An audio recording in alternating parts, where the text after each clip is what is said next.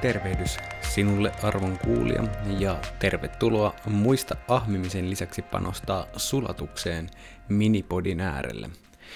Tämä kirjoitushan on alun perin julkaistu Flow Akatemian uutiskirjeessä ja mikäli et muista vielä tilaa, kannattaa se käydä tekemässä osoitteessa www.flow-akatemia.fi. Toivottavasti joulusi tulee olemaan antoisa ja lähempänä leppoisaa yhteiseloa kuin sosiaalista crossfittiä. Ruokapöydästä jäänee sulateltavaa ja tämä kannattaa antaa tapahtua rauhassa ja hötkyilemättä. Mikäli taas kuuntelet tätä joulun jälkeen, jatka silti, sillä tekstin varsinainen sisältö ei vanhene.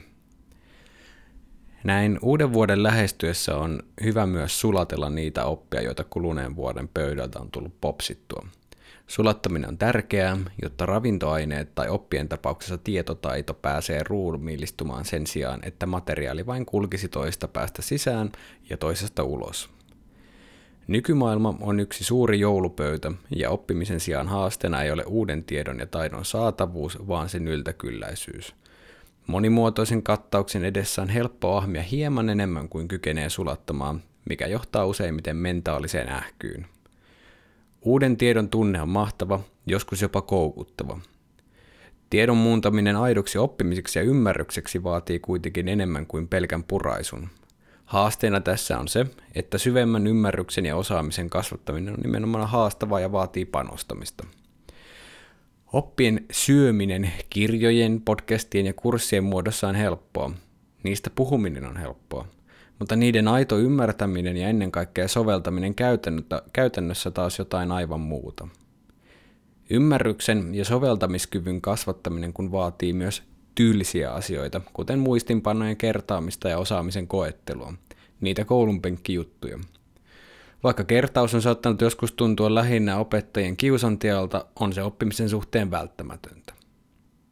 Tunnustan, hei, olen Lauri ja olen oppiahmatti – Vieläkin turhan usein siirryn ruokalaista toiseen ennen kuin edellinen on perusteellisesti pureskeltu.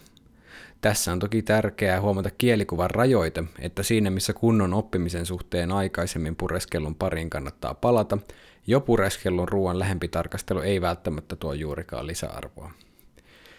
Materiaalin raskauden suhteen kielikuva taas toimii, sillä mitä raskaampaa on oppi, sitä enemmän sen sulattaminen vaatii aikaa ja energiaa – Kevyet kolmen pointin blogipostaukset sujahtuvat nopeasti, 50 tunnin luentosarja ei. Jotta voi edistää todellista oppimista, suosittelen niin itseni kuin sinuakin pitäytymään hetkeksi uudesta ja pysähtymään hetkeksi sen äärelle, mitä on jo tullut haalittua. Tärkeämpää on ensin su- sulatella, soveltaa ja integroida sitä kaikkea, mitä tässä on jo tullut pureksittua – Uuden tiedon haaliminen saa usein kohtuuttoman painoarvon vanhan integroimisen ja vahvistamisen sijaan. On nimittäin hyvä muistaa, että emme ole sitä mitä syömme, vaan sitä mitä sulatamme. Yhtä lailla emme opi suoraan sitä mitä kulutamme, vaan sen minkä sisäistämme perusteellisesti. Näin lopuksi heitän vielä pallon sinulle. Jos tekisit podcast-jakson tai blogipostauksen kuluneesta vuodestasi, niin mitä nostaisit ydinopiksesi – mitä olet jo pintapuolella oppinut, mutta et vielä sisäistänyt? Miten voisit syventää ymmärrystäsi niiden suhteen?